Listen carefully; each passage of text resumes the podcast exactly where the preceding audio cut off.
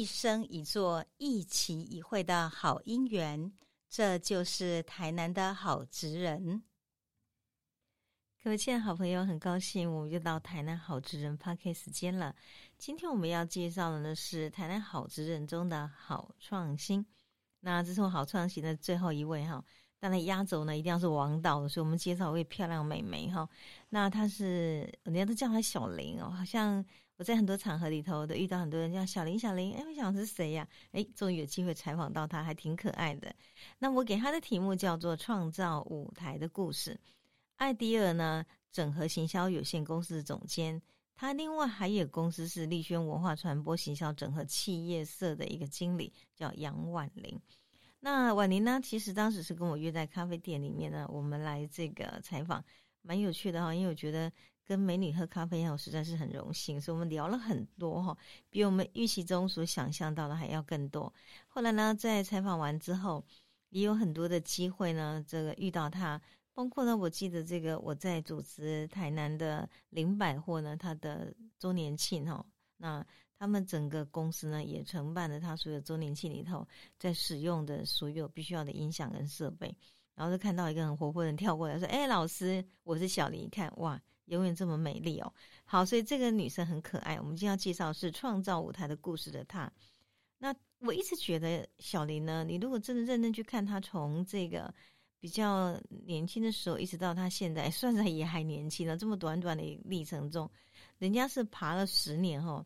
可是她几乎是用爬了五十年的能量在做她自己的生命，我觉得他很奋力。也就是说，以我们来讲，会觉得一个年轻人愿意呢，人家用一倍时间过日子，他用十倍时间过日子的时候，他就比较容易成功了。那他大大概是这种正能量的人。那我就问了婉玲说：“你怎么永远快那么快乐，永远看着充满能量，而且呢笑嘻嘻的？”婉玲她就说：“哈，你如果真的要问我一句话，那我要送给所有喜欢谈谈好事人的朋友，那句话叫做‘只要我愿意，没有不可能’。”他讲完这句话之后，我看他那个布灵布灵眼睛，我就觉得哦，年轻真好。像我们到这种年纪呢，都不敢讲这句话，但是呢，能够有这句话，才能够走出自己的人生能量，是挺好的。因为呢，也就是说，也许生命有许多的挫折，或者生命里头有许许多多不可能，但是。他仍然愿意呢，顶着风霜雨雪呢，一直往前走。只要我愿意，没有什么不可能。挺好的一句有能量的话嘛，哈。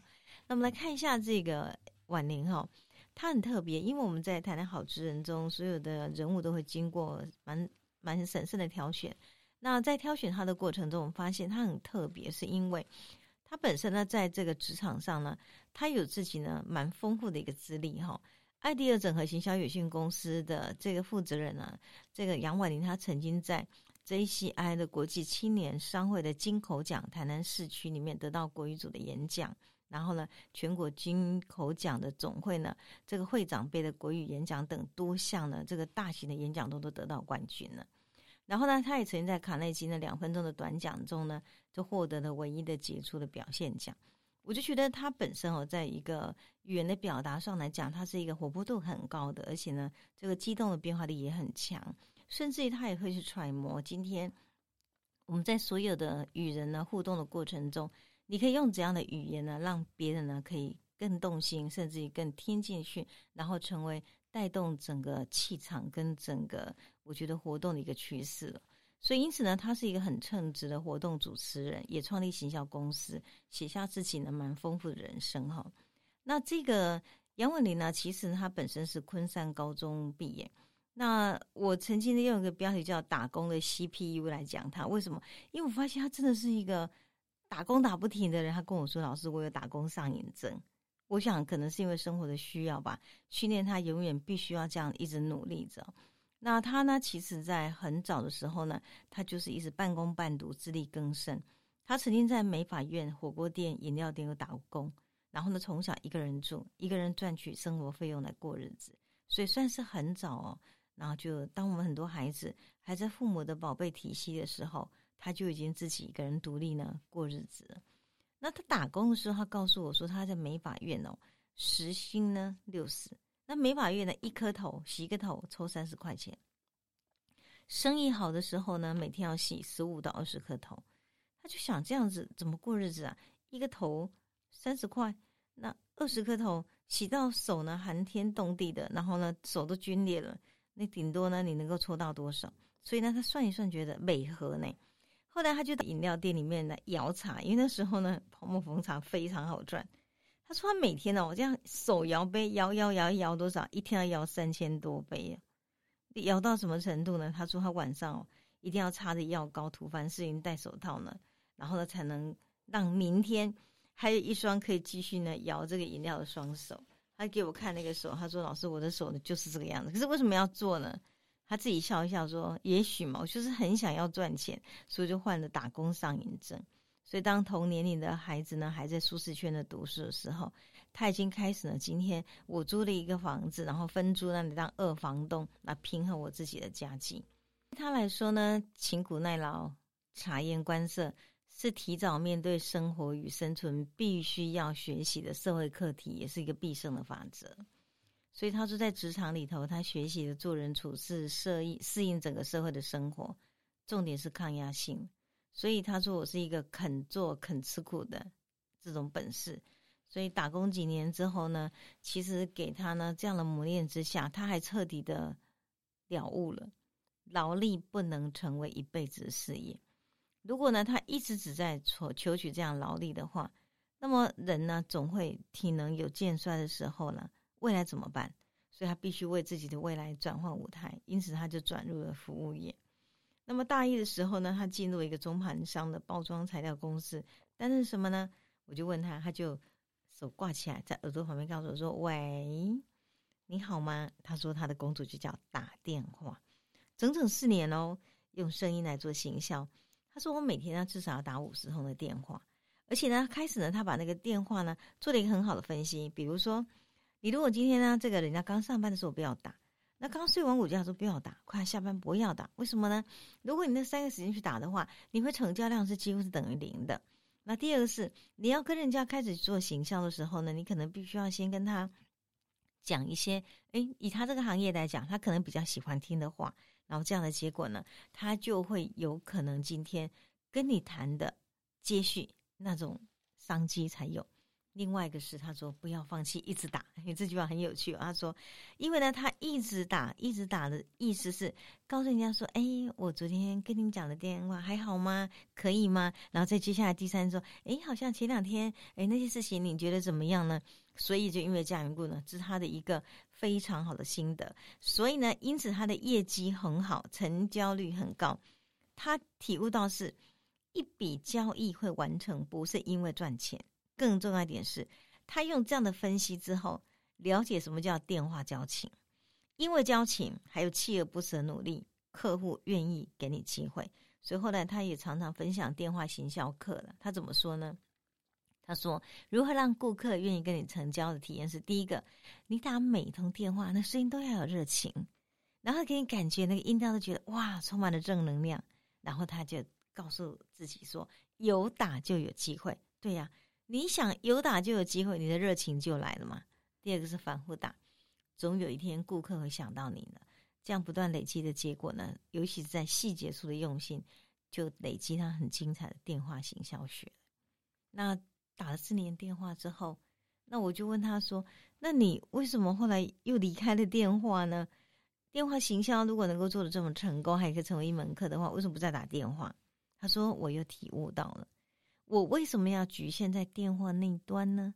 所以我就放下电话，走入了实体的客户端。那么为什么呢？因为他觉得我今天呢，如果能够更直接去接触到客户，或许我可以创造更好的商机。”所以他转到业务部门之后呢，就开启人生第一台的 Match 呢，就接触了很多的客户。开着这个 Match 去的时候呢，他自己告诉自己，女性一定要行动力，才能创造自己的品牌。那也就在这个时候呢，他说他自己呢遇见人生最重要的两位贵人，一个是老公局长王新基局长，一位是韩瑞信老师。因为呢，老公局长呢当当时他有所谓的内部讲师简报班。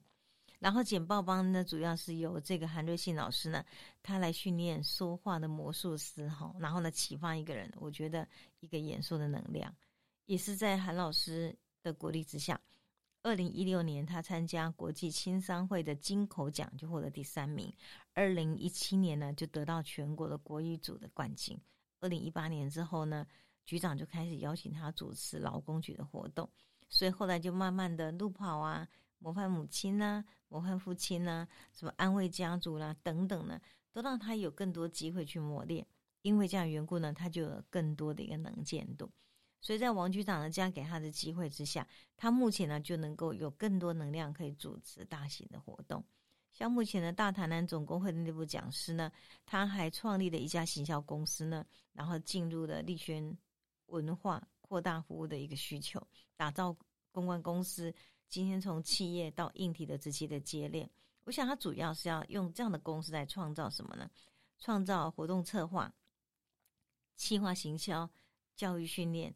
企业品牌的访谈的拍摄等等，所以呢，行销公司成立了以后，他也期许自己要不断的创造自己的价值。为什么呢？因为在目前这个目前就是荧幕前哈，就是站在幕前做主持这个活动的时候，他自己也发现了，在台上这样的主持，其实呢，这个背后呢，需要很多的能量的冲击。因为这样缘故呢，那样的强化文案跟企划跟教育的训练呢，它不只是。开这样的课程，也让自己呢用这样的方式呢，让自己不断的充电。所以他就说，主持、当讲师、企划是他人生努力的三大目标。他说，在舞台上哈，你需要拥有的武器比你想象的更多。只有你准备好了，才能上台，因为你不知道会遇到什么突发的状况。他在整个采访的过程中，就曾经跟我讲过，有一次。他遇到了一个很大型的一个主持，而这个主持里头呢，突然间，这个当时的主办者临场要求他要用英文，也是说呢，今天他说，哎，我们正好请了一两位外宾，所以你必须要把 lingo 要有一个英文。其实他当时是有点愣住了，可是这件事情给他的冲击也非常大。后来他就了解说，其实真的舞台上需要的武器比你想象的还要更多。所以他一直认为主持人是一个导演，他创造每一个人的故事。所以在整个流程的注重跟细细节之外，他也要必须运用有温度的声音及麦克风的感染力，然后呢，用眼耳鼻舌声音呢带动全场的气氛，然后呢，感动每一个快乐还有感动的因子。所以这是他自己呢在整个临场中觉得蛮重要的。所以呢，我们当时在这个编辑这本书的时候。曾经就请他提供了很多的照片。我们在检索这个照片的时候，发现哈，在不同的场域里头，哇，我觉得年轻真好，她可以变成百变公主哈，可以有不同的造型。而呢，我们把这个造型跟她背后的背板呢来做一个印证，才发现她其实蛮敬业的。说在这个场域里头，她需要有怎样的一个场造型，或是怎样的一个氛围，她就会不惜呢去改变自己呢今天舞台上的装扮而。弄弄得整个全场上呢，有那种台上跟台下的融合的一种气氛，所以我想这也是他为什么今天在主持的时候呢，大家非常喜欢的一个原因哈。那么在婉玲他的人生历程中呢，他说其实呢，亲人呢离得很近，可是他却是一个人独立成长的，所以从小呢养成的自给自足呢，也转化成他自己很多元的能力，看起来比别人辛苦，要打工过日子，要自己养活自己。可是他说：“我从来不怨怪这一路走来比别人更坎坷的奋斗的路。”婉玲说：“我相信所有跌倒都是我生命的养分。站在人生的舞台上，自己要准备好所有的能力，因为没有能力的话，再好的机会都会从指尖中就流逝了。所以他的公司到目前成立已经超过三年了。当然，迈向成功的路上会遇到很多的痛苦，可是职涯的生涯要一直往前走。”或者是要走得更广，总是要经历痛苦的磨练呢，才能够造就更好的果实。所以我觉得他才告诉我们说，我就必须要一直告诉我自己，告诉我自己怎样呢？我不能够放弃，面对生命呢，要产生很大的能量，因为任何一个环节的环节都可能把我打倒。可是我不相信，我要创造我自己的命运呢。因此，我就乐观的告诉自己一个正能量。只要我愿意，没有不可能。所以未来他也要持续的坚持努力，为他的人生储储备了更多的含金量。我们也祝福他可以继续呢创造自己属于舞台美丽的故事。谢谢您今天分享，这位杨婉玲正美好美女的故事。